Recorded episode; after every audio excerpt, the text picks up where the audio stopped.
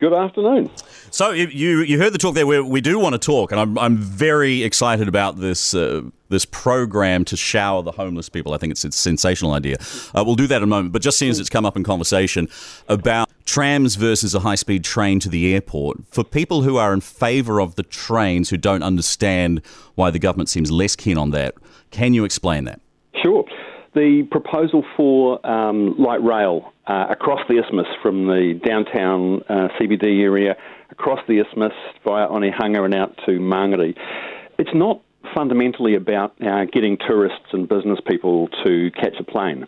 It's about connecting two of the biggest concentrations of jobs in the country, that is the CBD and the airport uh, precinct, the business precinct out there, and providing high quality public transport for all those communities.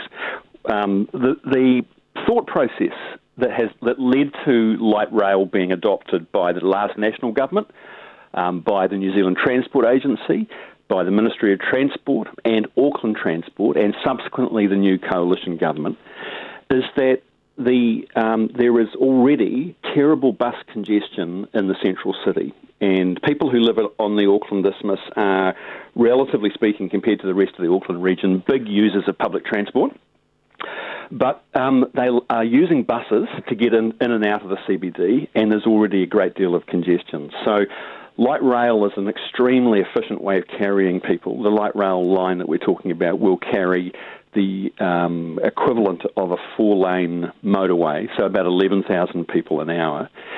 And the other great advantage of light rail is, and this is the reason it's being, there are light rail projects currently in Canberra, Newcastle, Gold Coast, Sydney, and mm-hmm. Melbourne, is that it's a magnet for investment and a real catalyst for urban development. Developers uh, love it. Um, you'll, what you'll see in the light rail corridor across the isthmus and then out to Mangere is apartments and a kind of a more intensified urban development around that um, light rail. So, so, does it ultimately come down to cost? That in an ideal world, would you be in favour of doing the light rail, as in the trams, and and then the high speed train, so that you could go direct from the CBD to the airport? In an ideal world, would you do both?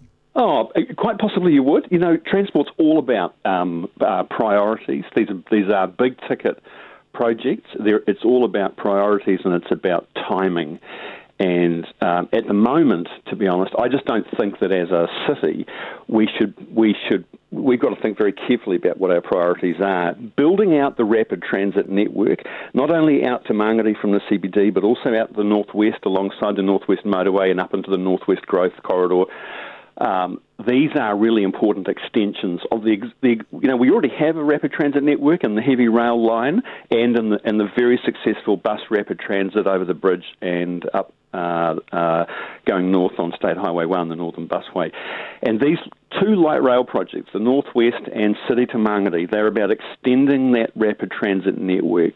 And if you imagine um, the London Underground, that's a, probably the, one of the best examples in the world of an urban rapid transit network.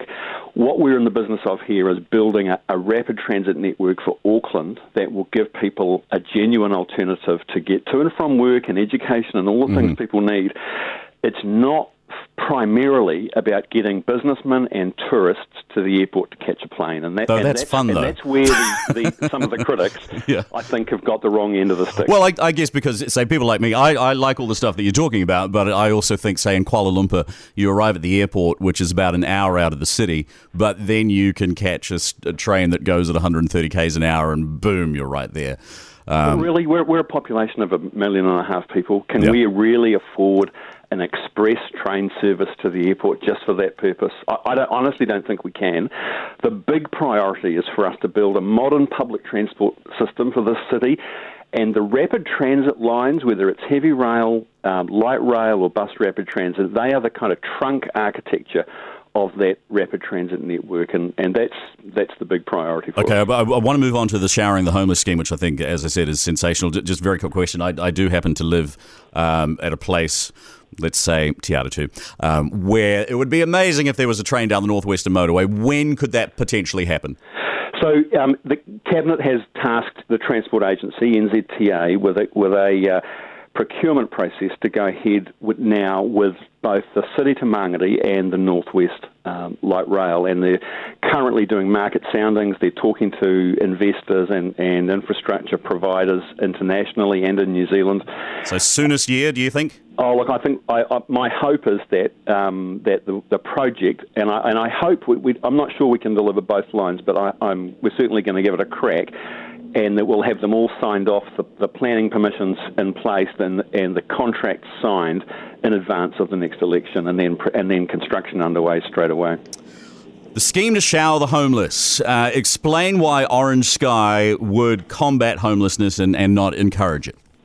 Yeah, so um, I think everyone knows that we've got a hell of a problem on our hands with the housing crisis and the homelessness that we've seen, the worst homelessness in living memory for the last three winters.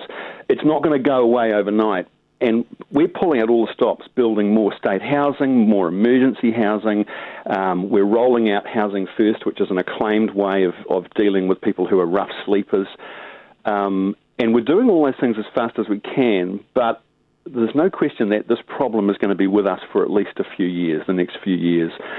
We came across these guys from Orange Sky. They're an Australian group that have been going for four years, and they pioneered this project where they have a van, a bright orange van. Uh, it's kitted out with, with a couple of washing machines, a couple of dryers, and a shower in, in this big, it's a big um, Ford Transit van. And what they do is that they um, make this mobile service available to people who are rough sleepers. And it's, there's two great things about it. One, it's just a pure act of kindness to provide the most basic thing, clean clothes and a shower, to people who are living outside without shelter, for whom, you know, there are huge, relentless daily challenges just to survive. So is it a new set of clothes? No, no, they put their clothes and their bedding through the machine and, and the dryer and they wait uh, and get them when they're when they're clean and dry.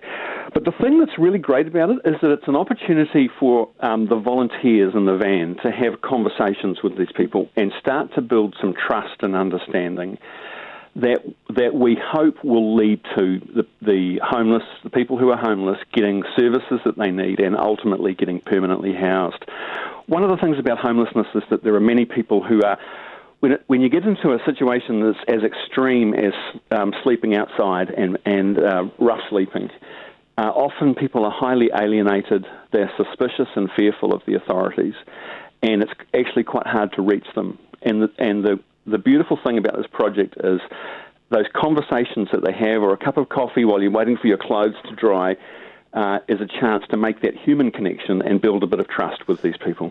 Phil, the reaction from some people to this is that this merely just encourages people to be homeless because it makes it easier. Uh, I, what, what would you say to those people? Because there seems to be an increasing attitude in New Zealand that, that we seem to think that being homeless is, is kind of a, a bit of a rort and these people are just scamming us. Yeah, well, I, I think it fundamentally misunderstands what's going on in the minds of the people who are, who are homeless, and um, they're not making it really hard for homeless people, making it even tougher, that's not going to encourage them to um, to reach out to the authorities and get the help they need and get permanently housed. Um, you know, in West Auckland, where I am, there there are about 50 people who, uh, you know, are sort of semi-permanently rough sleeping. They're literally sleeping in parks and under bridges, uh, and they uh, with there's great are groups like the Salvation Army and others who are working with them, actually reaching out to these people and um, and and so that you can build the trust in order to give them the help that they need. That's the first step. And if we don't do that, we'll never solve this problem. Okay, so in Australia, this started in Brisbane with just one of these buses, and then there are now 27 operations, I understand, across Australia. Has this been just an act of kindness, which we shouldn't underestimate the importance of just being kind to one another, but has it been really just an act of kindness, or has it helped reduce homelessness in Australia? So we um, we looked quite hard at this, and uh, before we um, signed up to to um, partner with these people and put some money into it to bring them to New Zealand, and uh, and the very clear view from the experts was that it's a very useful and helpful part of the mix. It's not the answer to homelessness, but but it's a really helpful contribution to um, to make life a little better for people who are in a very desperate situation, and to build this bridge with them, to build some trust. uh, so that you can reach out to them and, and bring them in and give them the, the uh, help that they need, and ultimately get you know get them permanently housed. All right, that's Housing Minister and Transport Minister Phil Twyford. Thank you for your time. Thank you.